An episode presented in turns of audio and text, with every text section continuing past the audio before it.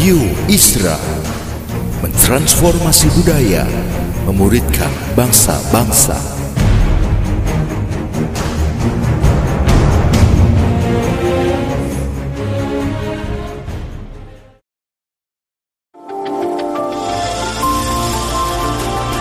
Voice of Pradaim menyuarakan paradigma kebenaran firman Tuhan yang esensi untuk memperlengkapi Anda menggenapi misi dan panggilan ilahi.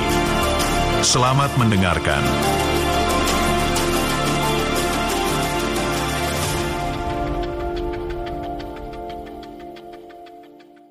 Ya. Judul yang kalian kasih Obedience to the King. Nah, nah jadi dalam persiapan ini ya saya, saya makanya saya bilang saya nggak menggurui nggak nggak. Saya coba bukakan saya mengungkapkan gitu. Kata diungkapkan itu kata kata wahyu atau diungkapkan itu artinya kamu bisa mengerti tanpa belajar. Nah untuk obedience nah saya senang tadi ya tadi waktu tadi berharga banget gitu.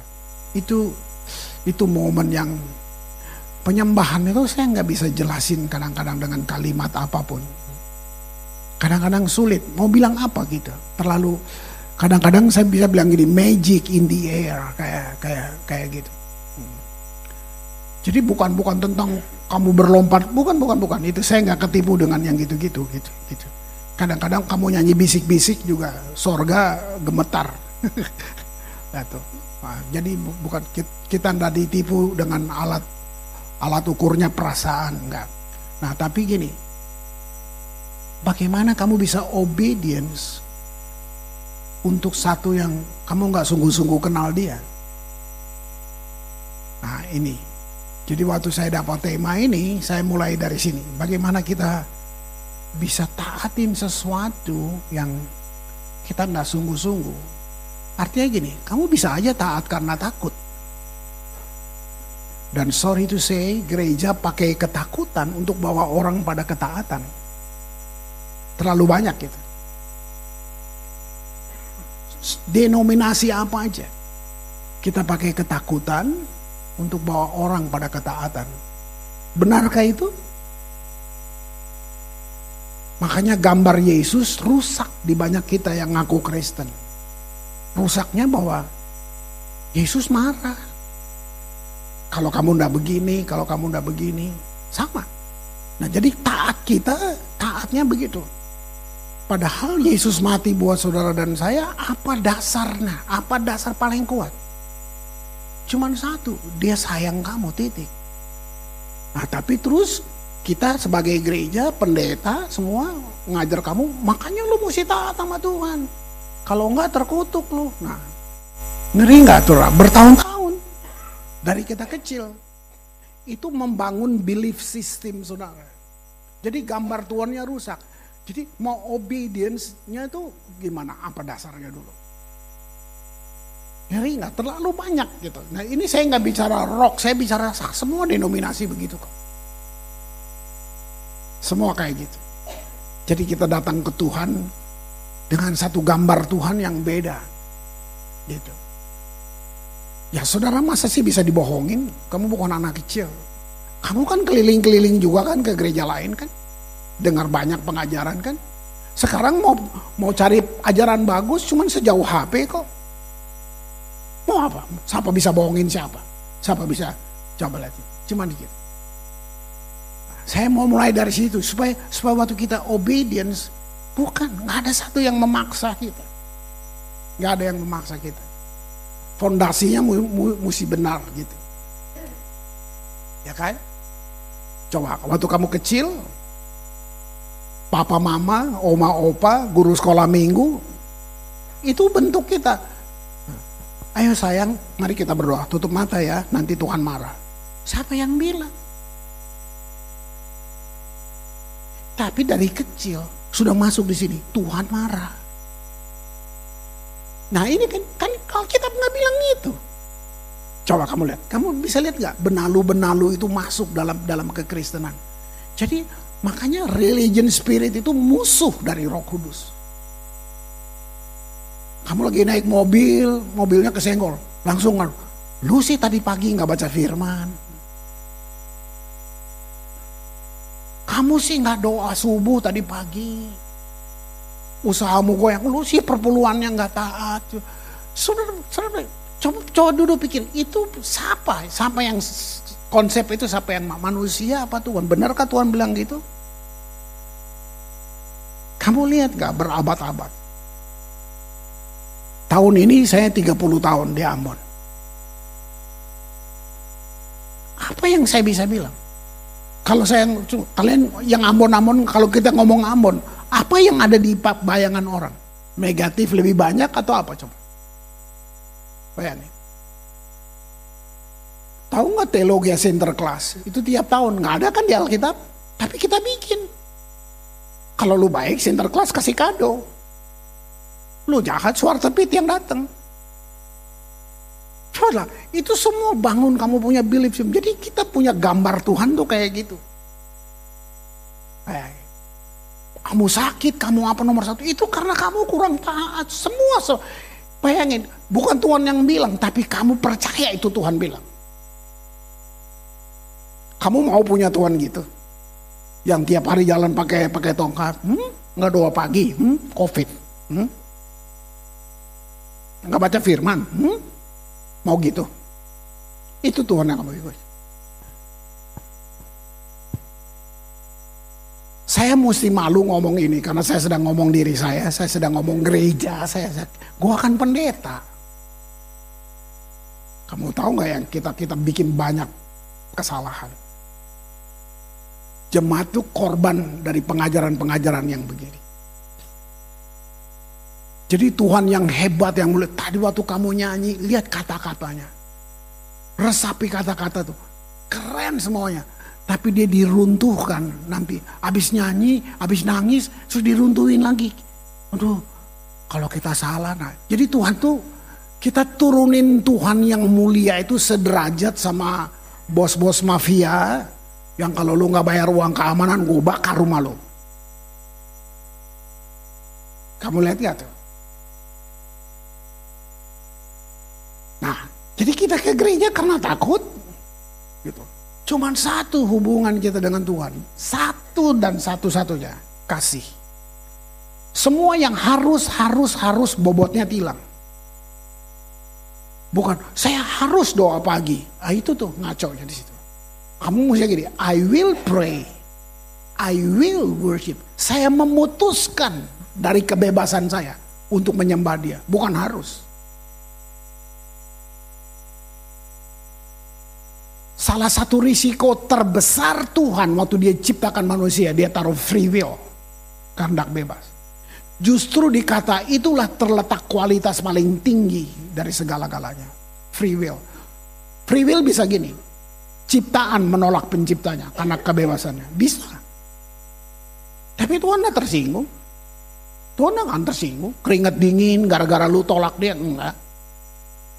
Justru waktu kamu kualitas tertinggi, justru kamu pilih dia juga. Bukan karena diancam. Bukan karena ketakutan. Bukan karena yang lain. Karena kamu, I will. Nah, apa yang buat kamu dengan kebebasan mau mengasihi dia? Tidak ada lain kecuali pengalaman jumpa connected with God, inisiatornya Tuhan, bukan kamu. Nah kalau gereja kayak gini, wow kita be karena musuh selalu pakai itu, pakai cara ketakutan untuk bawa saudara ke sana. Gak ada orang terpaksa masuk surga, saudara, gak ada. Itu free will. Kamu juga gak terpaksa ke neraka, tapi kamu ke neraka karena free will kamu. Bukan Tuhan, gua neraka ya? Enggak, Tuhan enggak gitu. Tuhan enggak gitu. Apa yang bikin seorang farisinya farisi sampai mau menderita? Karena dia ancam gitu? Karena dia ngalamin Tuhan. Jadi gini, walaupun kamu dengar khotbah, kamu mesti terus teliti baik-baik. Ini khotbah bener nggak? Tuhan yang saya kenal kayak gini nggak? Bukan asal telan. Enggak, kamu harus kritis. Kamu harus kritis. Nah, Kolose 1 ayat 25, saya mulai dengan si Paulus yang farisi-farisi ini dia sampai siap menderita buat Yesus. Kenapa? Supaya masuk sorga gitu. Nah itu ya bukan. Nggak, nggak gitu. Nggak gitu. Apa sih yang bikin dia berubah banyak? Kalau sesuatu ayat 25 sampai 27. Aku telah menjadi pelayan jemaat ini sesuai tugas yang dipercayakan Allah kepada aku. Untuk meneruskan firmannya dengan sepenuhnya kepada kamu. Ya kan, ini buat jemaat di Kolose, oke? Okay? 26. Nah dia buka sesuatu yang gak terbuka sebelum Paulus ketemu Yesus. Ini gak terbuka sama sekali. Dengan kata lain saya mau bilang gini, jadi Kristen tanpa pengalaman jumpa jadi Kristen tanpa pengalaman diubahkan. Kamu sedang gagal jadi Kristen. Kamu beragama Kristen. Makanya nggak ngefek ke mana-mana. Nggak ngefek ke mana-mana. Saya mesti, saya, saya pak konteks pakai daerah saya aja deh. Kamu lihat. Gitu.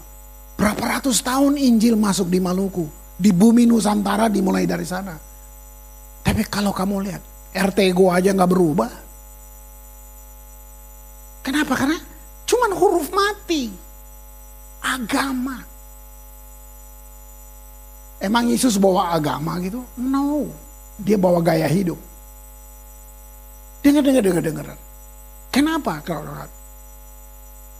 Kenapa Yahudi Israel tolak Yesus? Mereka nggak butuh Tuhan yang penuh kasih. Mereka butuh Tuhan yang menuntut. Karena mereka lagi dijajah. Mari tuh, Bantai dong nih semua bangsa. Nah, tiba-tiba Yesus datang dengan kasih. Mereka nggak suka banget. Nggak suka banget. Oke, lihat ya. Ayat 26. Kamu lihat ini. Kalau Paulus nggak ngalamin Yesus nggak ada ayat ini. Dia bilang, yaitu rahasia yang tersembunyi dari abad ke abad, dari turunan ke turunan. Tapi sekarang dinyatakan kepada orang-orang kudusnya. Pelan dulu. Kalau sekarang saya bilang gini, kamu orang kudus, kamu percaya nggak? Atau ah, sih? ini ini aja berapa puluh tahun lu jadi Kristen. Kalau kamu orang kudus, apa? Masa sih? Itu dia yang saya bilang. Jadi kita kita lebih penuh dengan dengan filsafat tambal sulam di dalam kita, pengetahuan-pengetahuan yang sekuler, semua yang kamu nonton baca dibandingin apa yang firman bilang. Berarti gini, kita walaupun Kristen tapi kita krisis tentang identitas kita. Memang kamu nggak bisa kudus, nggak bisa. Tapi Kristus menguduskan kamu. Itu pun kita masih, masa sih? Nah ini nih roh-roh masa sih ini yang lo mesti buang. Kamu bisa benar gitu? Kamu dibenarkan. Saya ulang ayat 26. Rahasia yang tersembunyi dari abad ke abad, dari turunan ke turunan. Tapi sekarang dinyatakan kepada kita orang kudusnya. Wow, wow, wow rahasia itu kata misteri ya gitu artinya misterion dari kata itu kalau diterjemahkan gini apa rahasia yang disembunyikan itu rahasia nah waktu Paulus ngalamin perjumpaan ini semua dibukakan satu rahasia yang tersembunyi dari apa artinya tersembunyi dari Adam Musa Abraham semua tersembunyi sekarang dinyatakan buat kamu orang kudusnya Bayangin. Buat mereka tersembunyi. Buat kita apa rahasianya? Ayat 27. Kepada mereka. Mereka yang siap nerima rahasia itu. Yang diungkapkan itu. Allah mau beritahukan. Betapa kaya, mulianya rahasia itu di antara bangsa-bangsa lain. Saya udah bilang, tersembunyi dari semua bangsa. Tersembunyi dari nabi-nabi, tersembunyi. Tersembunyi. Apa? Dia jawabnya di sini. Yaitu Kristus ada di tengah-tengah kamu. Kristus yang adalah pengharapan akan kemuliaan. Lihat ya. Ini kalau saya bilang gini, di perjanjian lama, semua nabi yang hebat-hebat yang lu kagum itu, mereka hidup dengan realitas yang di luar. Apa maksudnya? Maksudnya gini, Roh Kudus nggak ada di dalam mereka. Apalagi Yesus belum ada di dalam mereka. Jadi Roh Kudusnya perlu datang kepada mereka, baru mereka bisa bernubuat, baru mereka menyembuhkan. Itu pun kamu baca Alkitab, mujizatnya luar biasa. Mau laut terbelah lah, air turun lah, api turun lah dari langit. Baik, padahal Roh Kudusnya belum di dalam mereka. Nah, Paulus bilang gini, itu tersembunyi dari bangsa-bangsa dan semua. Sekarang dinyatakan di dalam kamu. Nah, kita yang sekarang hidup dengan realitas yang di dalam. Mereka di luar. Apa realitas? Roh Kudus di dalam saya. Kristus di dalam saya. Ini. Jadi kalau kamu baca kalimat ayat 27 ini, Christ in you, the hope of glory. Itu nenek moyang dari semua teologi yang ada di kalimat itu. Pertanyaannya, kok kamu nggak ngalamin apa-apa? Nah itu dia. Poinnya gini, kamu nggak percaya. Kamu krisis identitasmu. Gereja datang ke Tuhan dengan spirit yatim piatu, ngemis-ngemis ke Tuhan. Penyembahan kita juga kadang-kadang ngemis. Karena kita nggak tahu siapa kita. Karena kita nggak yakin, masa sih yang jahat kayak gini bisa? Kamu nggak percaya, Mau diterangkan pakai apa lagi? Mana mungkin? Nah kamu lihat itu. Wah, wah, wah.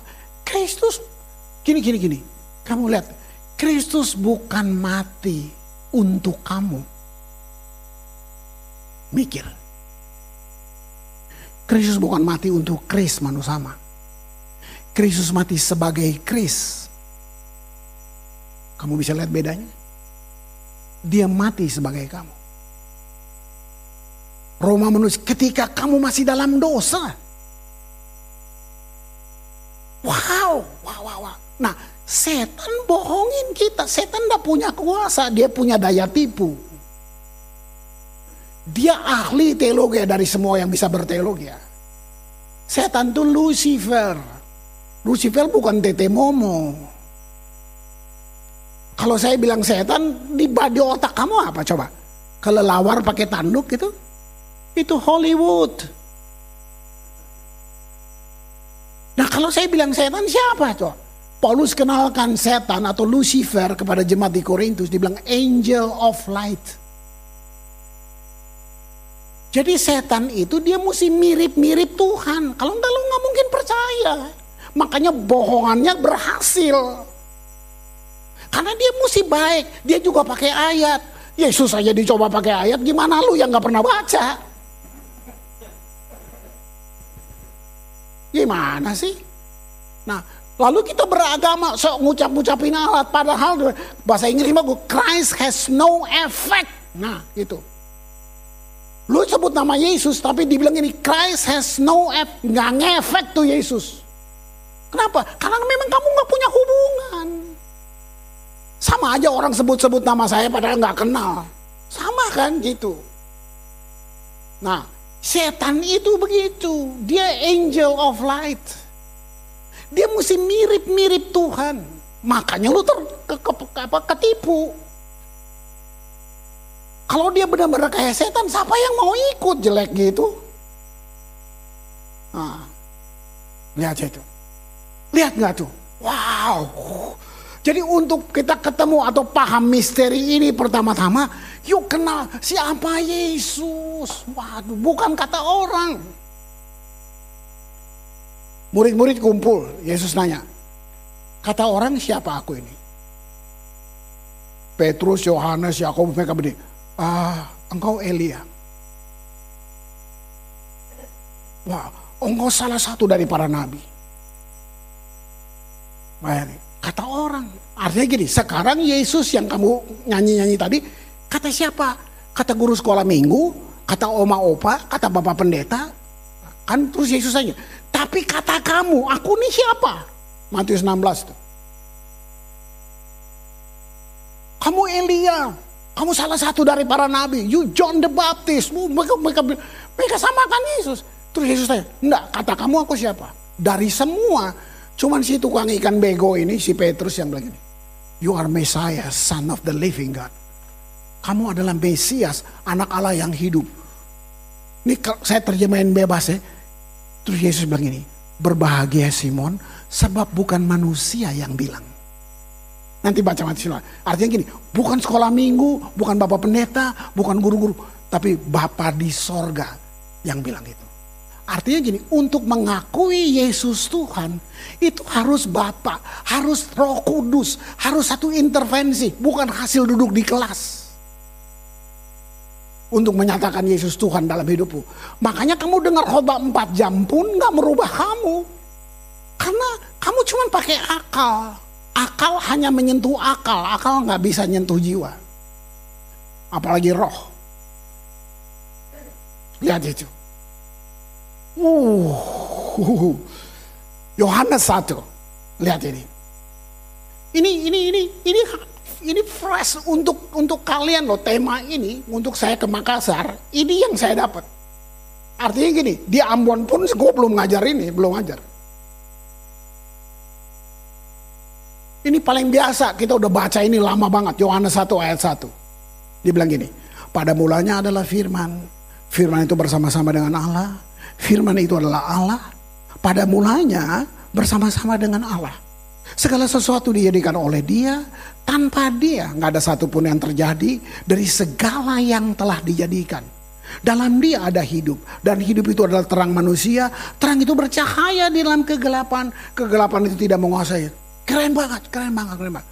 Coba lu duduk ya. Satu-satu kamu diem, kamu lihat ini. Kira, siapa sih si Yesus ini?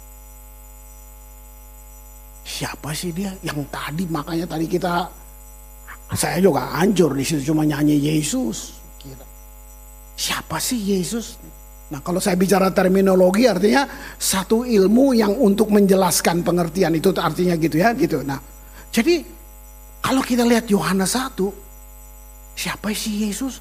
Pada mulanya artinya gini, oh Yesus Allah dong. Ini kita pelajaran Trinitas nanti dulu deh kepanjangan, ya kan? Oh Yesus Tuhan. Pada mulanya adalah firman itu bersama-sama. Jadi gini, waktu kejadian pasal 1. Jadilah terang, berfirmanlah Tuhan. Artinya gitu, itu Yesus yang di, yang yang membuat itu. Jadilah, jadilah, jadilah, jadilah. Itu Yesus yang lu sembah tadi. Wow, wow, wow. Wow Tuhan. Huh, huh. Jadi Yohanes sedang kasih kasih lihat bahwa apa ya? Kalau bilang mendeskripsi itu kasih satu gambaran gitu, gitu. Kalau saudara mau mau kasih gambaran tentang satu benda atau apa pun, saudara harus punya apa? Bahasanya atau sifat benda yang kamu mau jelasin itu kan? Gak mungkin sembarangan gitu. Nah, jadi waktu dibilang pada mulanya itu Yohanes pasal 1 itu bicara tentang aduh seluruh keberadaan yang unik, yang beda, yang semuanya itu terjadi cuma dengan satu nama Yesus itu. Jadilah. Wow. Nah, dia itu terus Paulus bilang ini, diam di dalam kita. Masa sih kita nggak bisa begini? Cuman begini. Nah, kenapa? Oh ini cuma kamu nggak percaya.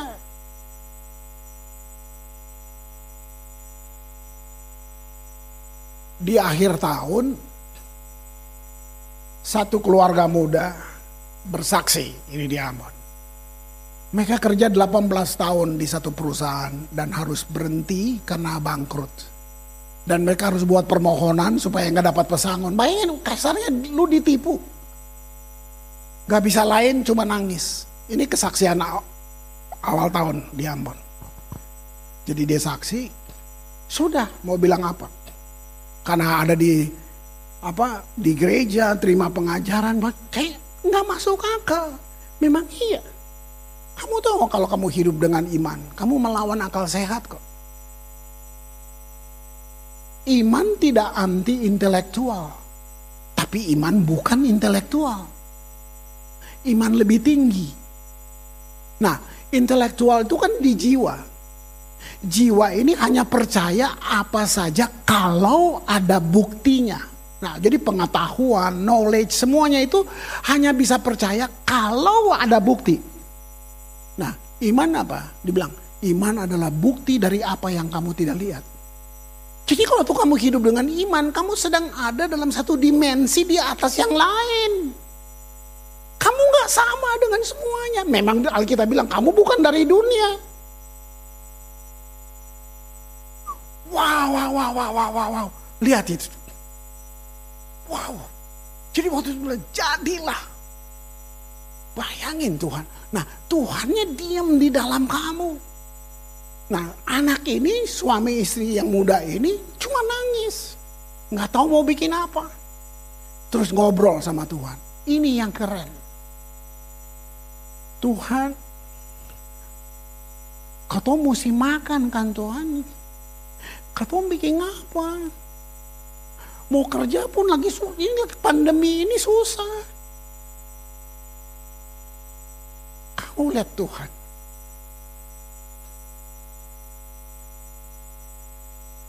Kalau kamu bikin salah, bikin dosa deh. Saya cuma mau tanya aja. Terus kamu bilang, Tuhan, beta minta ampun. Saya cuma mau tanya, menurut kamu pengampunan datangnya kapan? Saya jawab ya, Secepat lu tarik napas, pengampunan datang. Cuma Bapak Pendeta yang bilang, besok balik lagi. Nah itu. Ah, iyalah. Karena kita pikir pendeta Tuhan. Itu kan tipuan semua. Nah, jadi dia Tuhan. Kita bikin apa? Tuhan kasih ide, bikin kue. Aduh, nggak masuk akal kan? Apa yang hebat? Cuma bikin kue. Nah kamu lihat kan. Nah mereka juga bukan tukang masak kue. Jadi tentu lihat-lihat di, di, di Youtube lah. Gimana bikin kue ini, kue ini. Jualan kue dalam pandemi. Setahun. Beli mobil. Dia saksinya di, di Tambar. Udah kerja 18 tahun nggak punya mobil. Bikin kue setahun beli mobil. Loh, emang tukang kue kurang di Ambon? Banyak tukang kue. Bedanya sama dia apa? Kuenya dia karismatik. Nah,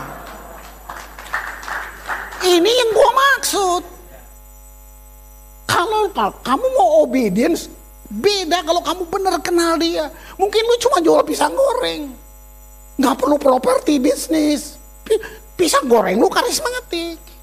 Lo banyak tukang pisang goreng kok. Ini yang saya maksud. Wah, ada dari cerita ini ada ancaman, ketakutan, segala macam? Enggak. Wah kalau ini setiap bangku, kita bukan perlu jumlah banyak saudara. Setiap bangku ini aja, kalau kamu punya pengalaman ini dengan Tuhan. Kita akan goncangin kota ini saudara. Saya nggak nggak so tahu, saya nggak so tahu. Uh, Jadi gini, Yohanes bilang sejak awal mulanya Allah melihat penciptaan dalam konteks Yesus. Karena firman itu jadi manusia. Yohanes jelasin itu. Yohanes sekolah di mana sih? Coba, coba, coba, lihat, lihat, lihat. Tuhan mau pilih murid untuk rubah dunia loh. Mestinya kan secara akal dia ke Yerusalem Bible Temple atau Yerusalem Bible College loh. Mana murid terbaik loh? Saya mau pakai. Ngapain Yesus ke tepi danau pilih tukang ikan bego yang cuma tahu ikan sama perahu? Saya nggak asal ngomong bilang bego enggak enggak. enggak mimbar ini kamu baca kisah Rasul mencatat gini, ketika orang banyak melihat Petrus dan Yohanes manusia biasa yang tidak terpelajar, uneducated, heranlah mereka.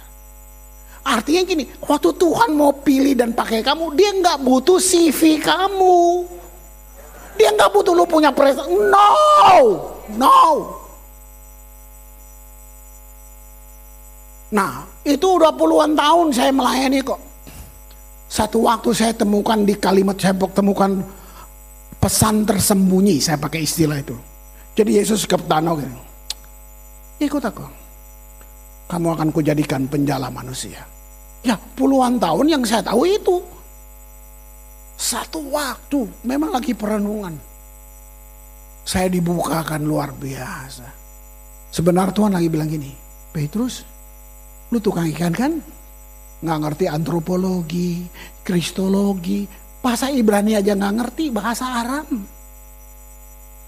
Nggak keluar keluar negeri, keluar rumah seminggu aja nggak pernah. Cuman cari ikan, cuman tahunya cuman ikan. Jadi Yesus bilang ikut aku. Kamu akan kujadikan. Tahu nggak lengkapnya gini, ikut aku. Saya akan jadikan kamu berkualitas.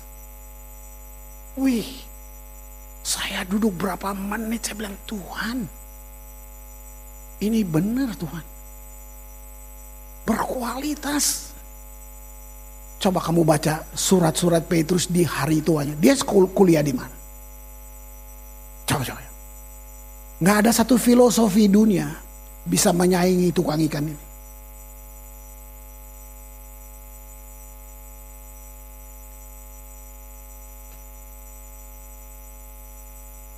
Tahun 82 saya bertobat. 83 saya pelayanan. Kira-kira si Chris ngerti nggak? Enggak. Emosi? Iya emosi pasti dong. Karena khotbahnya waktu itu Tuhan mau datang, Tuhan mau datang. Wih, nanti kalau Tuhan datang gue mati nih kayak gitu. Nah, jadi serahkan diri lah. Retret nangis-nangis ke depan. Ngerti? Enggak, emosi. Emosi memang. Itu direktur Lembaga Alkitab Indonesia, JP Sinaga. Memang Batak kalau ngomong ajaib. Jadi saya lagi nangis-nangis ke depan, dia bilang, eh Ambon sini mau melayani Tuhan kau. Iya. Ah, nanti kalau Tuhan tidak bisa kasih makan kau bilang aku ya. Wih. Ah, ada yang kayak gini, gue baru sekali gue lihat ada orang ah. Dia udah meninggal sih. Tapi hari ini saya bilang, memang belum pernah kau nggak makan ikut Tuhan. Saya bilang, wow, wow. Dia pada bilang, Chris, kalau Tuhan tidak bisa kasih makan kau, bilang aku. Berhenti aku jadi pendeta katanya. Wah. Dia jamin sampai kayak gitu. Memang nggak ngerti. Benar-benar. Tapi Tuhan nggak salah. Tuhan nggak salah. Ke mana-mana saya nyanyi-nyanyi kok tahun-tahun itu. Saya ke Bandung. Di rumah satu keluarga menaruh tidur di situ. Breakfast sama dia. Bahkan backgroundnya Katolik dia. Dia lihat saya gini. Ngomong Manado, Chris, Ngana bawa terus tuh Alkitab. Nanti Alkitab bawa Ngana. Gue liat, ih gila ya. Gue gak pernah dengar pendeta ngomong gini. Maksudnya bagus banget. Tapi saya waktu itu kayak terlalu jauh untuk gue percaya gitu. Kata-kata bagus aja. Dua kata dia ngomong. Pikul terus tuh salib. Nanti salib pikul ngana katanya. Aduh, gue ngerti juga. Sekarang 30 tahun lebih perjalanan saya kalau saya mundur ke belakang. Saya tidak punya alasan berdiri di sini, saudara. Dia punya alasan untuk saya berdiri di sini. Artinya saya sudah bawa istri saya ke lima benua. Bukan gua bisnis. Apa coba? Yang dia bilang tadi, ngana bawa terus Alkitab. Alkitab bawa ngana nanti. Israel aja 15 kali kali gua begitu. Maksudnya, maksudnya saya sedang bilang, Wow Tuhan, itu apa kesikir? Enggak ini yang saya bilang. Kamu mau nggak percaya itu? Jadi dalam Yohanes 1 tadi roh kudus beri pemikiran untuk bantu kita memahami sifat identitas Yesus yang sebenarnya. Terus tadi Paul bilang, dia di dalam kamu. Christ in you, the hope of glory. Wow. Wow. Saya anak piatu dari kecil, 9 tahun papa saya mati. Nah, waktu anak perempuan saya mau nikah, teman saya, teman 50 tahun lalu, teman saya di, di, di Bandung, saya masih SMP di Bandung. Dia telepon saya, Chris, eh kamu jauh ya, ini generasi ini hari saya tahun ini saya 70 tahun, jadi generasi gua tuh ngomongnya Belanda semua gitu. Cuman papi mamiku nggak ajar kok ngomong Belanda. Jadi ingatnya cuma 500 itu ingat gitu. Ya, gitu. Nah, jadi mereka suka ngomong, guys, gue mau cerita lu nih sama keluarga lu biar mereka tahu. Oke terus datang terus. Dia terbang ke Jakarta, ketemu anak saya, ketemu istri saya. Terus dia bilang gini, Yoti, si Chris ini teman gue loh dari kecil. Iya, lalu ya, ini Chris ini jangankan masa depan, masa besok aja nggak punya, Yot katanya. Sekarang hidup dia lebih bagus dari gue. Anak perempuan gini, masa sih pak? Aku cuma diem aja. kamu, kamu bisa, bisa, bisa lihat. Kamu bisa lihat. Ini nah, di sini kamu memilih untuk obedience, bukan diancam. Wow, wow, wow. Uh. Jadi kamu bisa lihat tadi Yohanes seluruh tatanan dunia ini nggak akan jadi tanpa Yesus. Nah Yesusnya itu sekarang hidup dalam kamu. Jadi Kristus tuh kayak gini, dia bahan dasar yang dengan itu segala sesuatu diciptakan dan ditopang. Kalau kamu baca Yohanes 1 tadi. Nah dianya ada sekarang di dalam kamu. Masa jerawat aja nggak sembuh sih lo? Hah? Ini kan perlu gelisah di dalam kamu. Tapi pengajaran agama yang nuding kamu, lu sih tadi nggak baca firman. Nah jadi kita kita digituin. Jadi gini, kayak ini tongkat pengukur ya. Yang diajarin nih, gereja ngajarin. Satu dua tiga tujuh tujuh. Nah kalau kamu nggak mencapai ini, Tuhan nggak berkenan. Selesai. Sampai lu masuk kuburan lu nggak pernah bisa. Itu dia. Kita mesti bertobat sih. Gereja maksud saya. Kolose 1 ayat 17. Ya. Ia ada terlebih dahulu dari segala sesuatu. Ya. Yang tadi tuh. Ia ada terlebih dari segala sesuatu. Segala sesuatu ada di dalam dia. Wow. Aduh.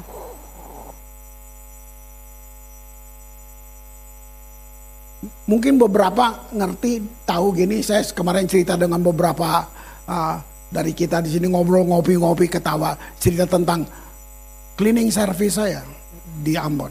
Sekarang jadi rasul di Pulau Leci. Istrinya namanya Marta. Kalau ngobrol sama Tuhan panggil Tuhan gini, love you, sadap eh.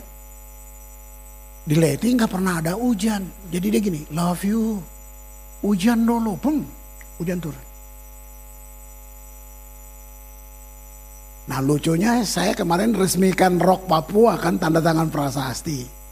Joji, Joji Makassar, Iko Beta ditual. Kita lagi lihat sunset bagus banget. Tiba-tiba awan hitam tutup. Set. Joji mau Iko Iko Marta, love you. Kasih pindah awan dulu. Awan sing pindah-pindah. Kita ketawa bilang, Ji, love you nggak kenal lo deh kayaknya. nah, maksud saya gini, bisa nggak Tuhan itu pribadi banget sama kamu? Aduh, gila, gila. Saudara, enggak, saya nggak asal bohong. Saya selalu bilang saya bukan tamu kamu. Lewi Bite, 20 tahun lebih cleaning service. Sampai hari ini. Tapi sekarang dengan saya sudah enam pemimpin, termasuk Lewi Bite yang cleaning, dia pemimpin. Kenapa? Karena leadership dalam kerajaan Allah nggak sama dengan dunia. Nah, lu lihat di gereja lain cleaning service sampai mampus lu cleaning service. Nah, kenapa Lewi? Karena yang uji Lewi Rulan Letedara yang pernah ke sini. Rulan itu National Director Youth with a Mission. Dia tes mereka semua, dia bilang, Bung Kris, mereka ini mampu loh. Jadi Lewi cleaning service, fungsi cleaning service. Kamu dan saya beda apa coba? Apa bedanya? Cuman di fungsi. Saya nggak lebih hebat dari kamu. Nggak ada anak mas buat Tuhan. No. Nggak ada superstar. Kita beda di fungsi. Bahkan kamu punya mimbar lebih besar dari saya. Kamu hamba Tuhan berprofesi. Mimbarku kan hari Minggu. Bahasanya shalom. Tuhan berkati, sadar banget. Di luar sana maki ancor-ancor itu mimbar lo tuh. Yang lo hadapin. Kita yang salah, nggak mempersiapkan, nggak equip, melengkapi kalian untuk jadi terang, jadi nabi, jadi rasul di dunia kerja. Seakan-akan kita jangan usik hamba yang diurapi, kurang ajar. Nah, lu hamba siapa kalau lu bukan hamba Tuhan? Ya, lihat ini. Oleh kemurahan, aduh.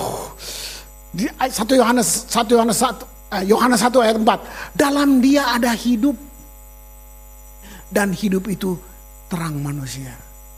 Kamu tahu nggak terang? Bukan lighting seperti ini gak? Itu itu itu bagaimana kamu bisa dapat apa wahyu? Saya bilang apa wahyu? Apokalips artinya gini, sesuatu yang diungkapkan. Jadi gini, waktu kamu sedang dapat wahyu, saya saya pilih kalimat ini. Kamu mengerti tanpa belajar. Wahyu berbeda dengan pengetahuan. Nah, jadi gini, apa alasan Tuhan kasih wahyu? Karena kamu punya hubungan. That's it. Aduh, bayangin kalau tiap bangku kayak gini. Wuhuhuhuhu. Yohanes 1 ayat 9, terang sesungguhnya yang menerangi setiap orang sedang datang ke dalam dunia ini. Wow. Dia dulu bukan orang percaya. Terus percaya Yesus. Di Ambon. Kalau doa kayak gini. Saya bilang, kamu doa. Dia doa. Tuhan Yesus, ini Dani Tuhan masih inget kan? Kenapa gue nggak doa kayak gitu ya? Gue doanya so muluk-muluk. Gue pikir Tuhan tuh orang Jogja, gue mesti baca puisi dulu buat Tuhan. Nah kamu lihat gak tuh? Oh Tuhan, suaranya bro, oh Tuhan. Kamu bayangin, ini dia doa. Tuhan Yesus, ini Dani Tuhan masih inget kan? Aduh, enak banget.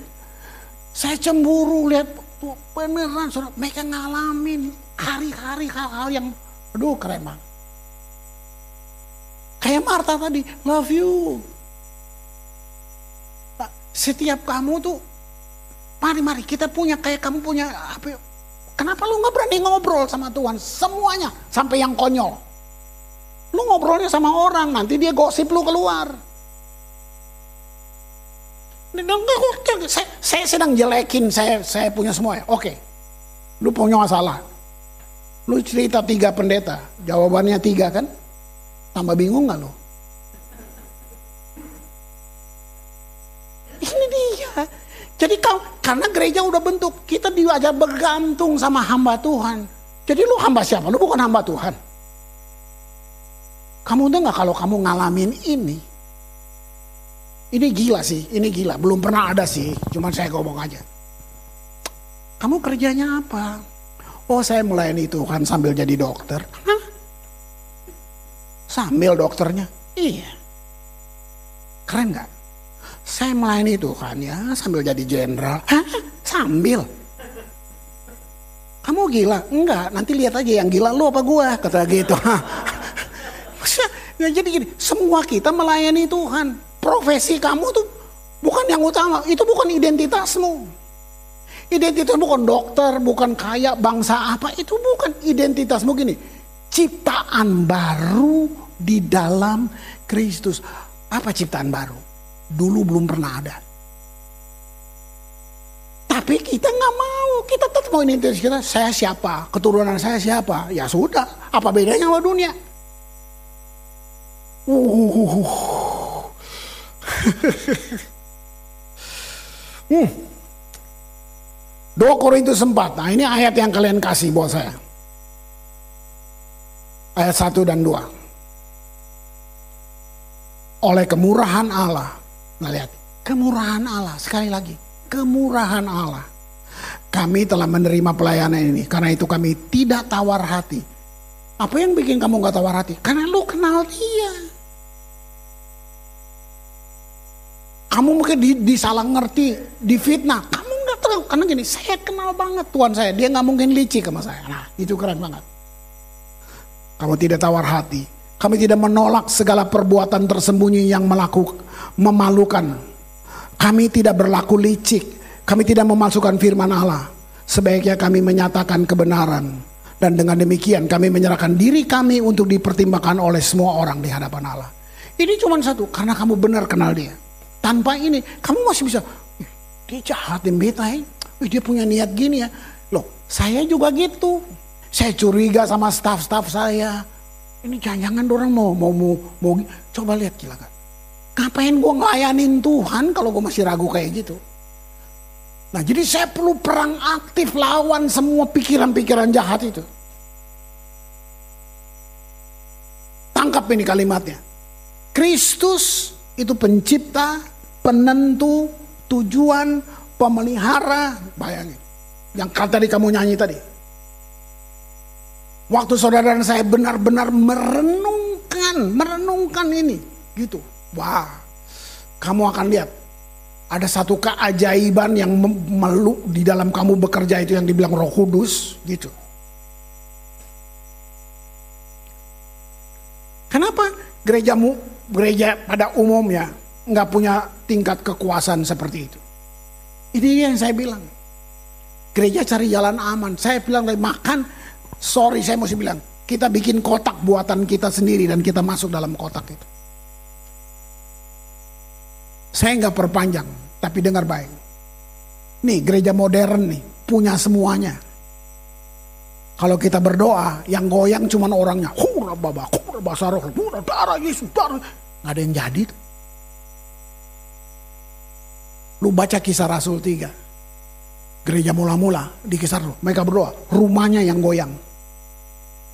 Kita orangnya yang goyang. jingkrak jingkrak jingkrak jingkrak orang malah takut lihat. Mereka doa rumahnya yang goyang. Saya riset saudara.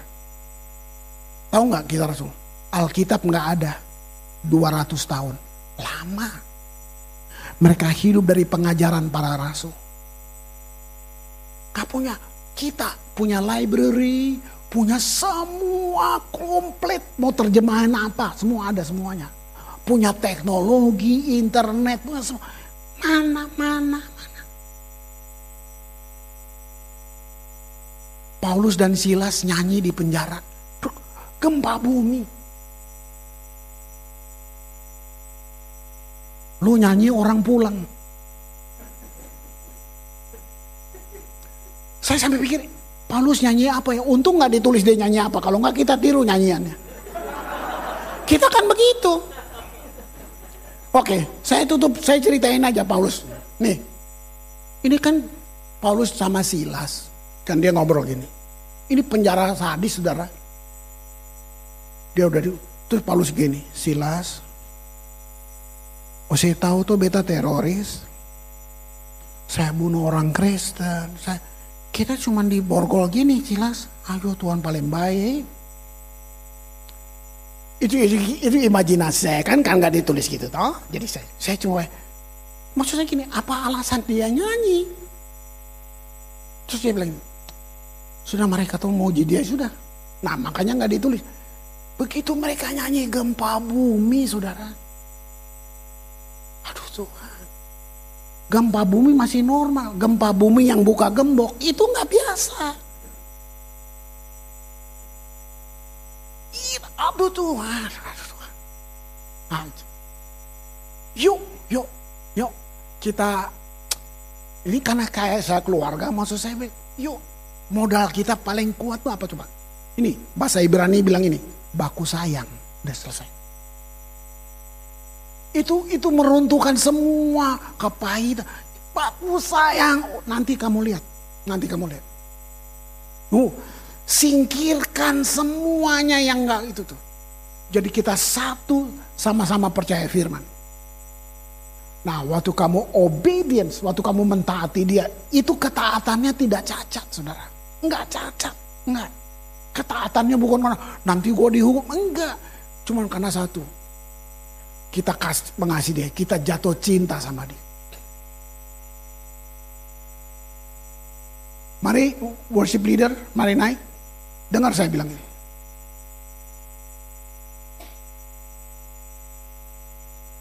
Ini mau bangun ketaatan kan? Dengar.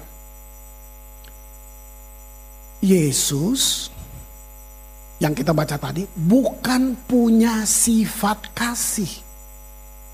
Saya mesti ngomong pelan-pelan supaya saudara ya. Gini, dia adalah kasih. Jadi kasih itu person. Nah, kamu bisa lihat gak deh? Ini supaya gini, jangan ditipu. Kalau ada nubuatan, mau dia bilang dia dari langit ketujuh datang mau nubuat. Mana saya bilang, mana saya bilang. Kalau itu sudah mulai judging, mulai menghakimi, kamu tolak dalam nama Yesus. Mau kata ini hamba Tuhan dari mana, tikungan sorga ke, dari mana dia kalau di, kalau sudah isinya mulai menghakimi, kamu tolak. Memang lu gak bergaul sama firman sih. Kita suka kejar-kejar orang, kita kejar manifestasi. Tapi itu kita, apalagi bule, lu kira Tuhan Yesus. Kenapa? Firman bilang nubuatan untuk membangun bukan untuk menghakimi. Jadi kalau ada orang bernubuat lu main terima aja ya jadi. Kalau kamu kejar-kejar nubuatan, kamu childish, kamu anak kecil. Tapi kalau kamu tolak nubuatan, rugi. Saya nggak mau dong. Gila itu karunia yang Tuhan beri. Tapi ini itu semua untuk mendewasakan kita. Nah, Yesus adalah jadi person, kasih itu pribadi. Dengar. Kalau karena kamu bikin salah, kan pendeta yang bilang, Yesus berhenti mengasihi kamu. Kurang ajar. Dengar, dengar. Tadi saya bilang, bukan sifat loh. Adalah. Jadi person. Dengar, dengar. Karena kamu bikin salah. Yesus berhenti mengasihi kamu. Lima menit aja. Artinya dia berhenti jadi Tuhan lima menit.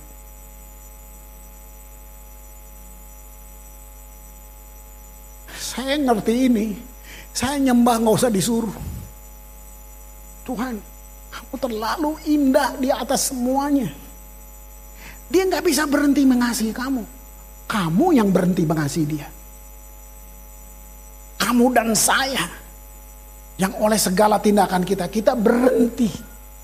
Tapi Yesus nggak bisa berhenti. Hebat lo punya Tuhan. Oke, dengar aja nyanyian ini. Jangan ikut nyanyi, dengar dulu kata-katanya. Kalau kamu setuju, ikut nyanyi. Ah, di situ imanmu. Yuk, sebelum kita berdoa. Mari, mari, mari. Wow.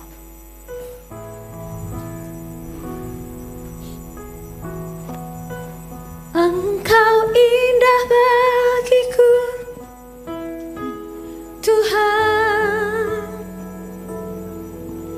Engkau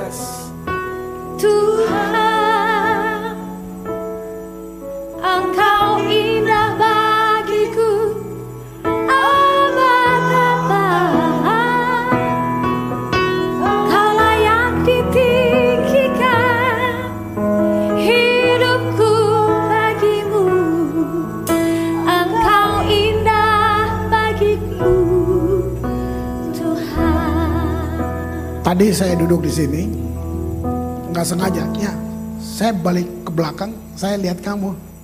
Ya, kamu. Saya lihat, iya. Tadi kan di sini. Terus kamu lagi nyanyi, pas saya. Kamu tahu nggak? Seperti Tuhan bilang, putriku, anak perempuanku.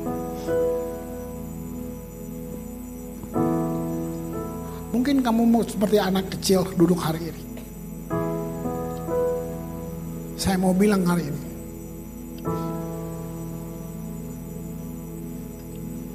Apa yang dikerjakan orang benar dengan tangannya akan menjadi emas.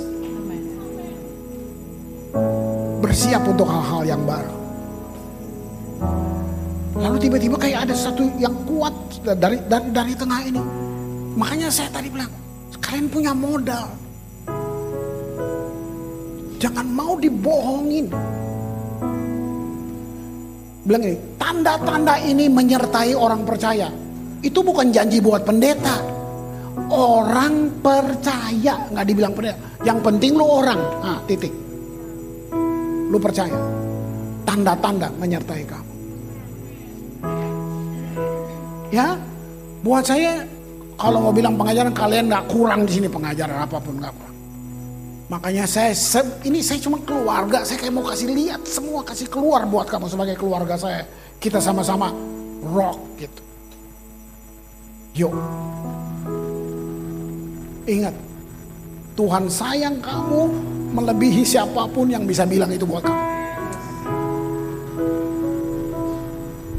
Engkau indah bagiku, Tuhan. Yes.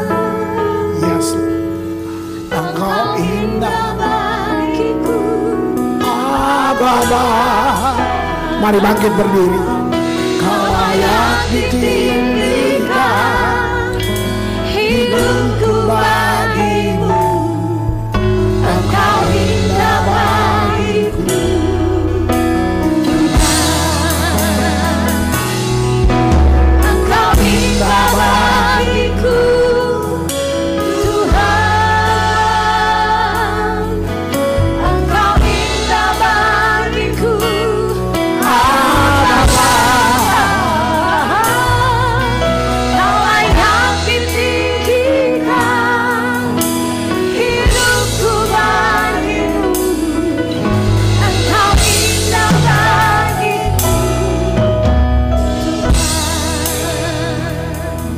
masih ada yang karena dia ukur dia punya kesalahan, dia ukur dia punya banyak pelanggaran, dan dia seperti tertuduh terus.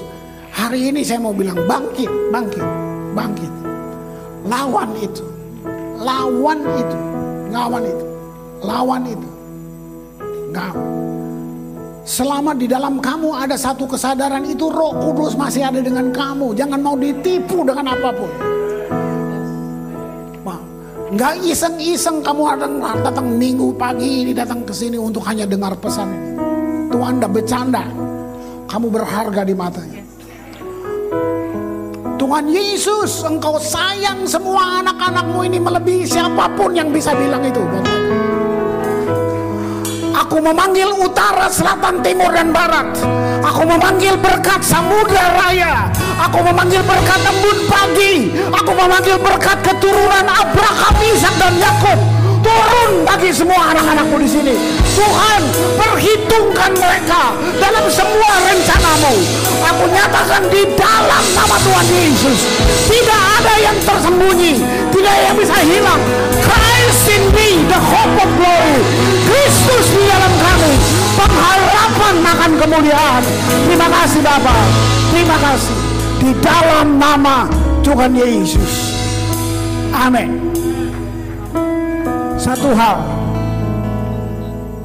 Gampang. Kenapa kamu bisa dibohongin? Kenapa kamu bisa ditipu? Karena kita bodoh. Salami teman di sebelah gini, dilarang goblok. Tuhan berkati.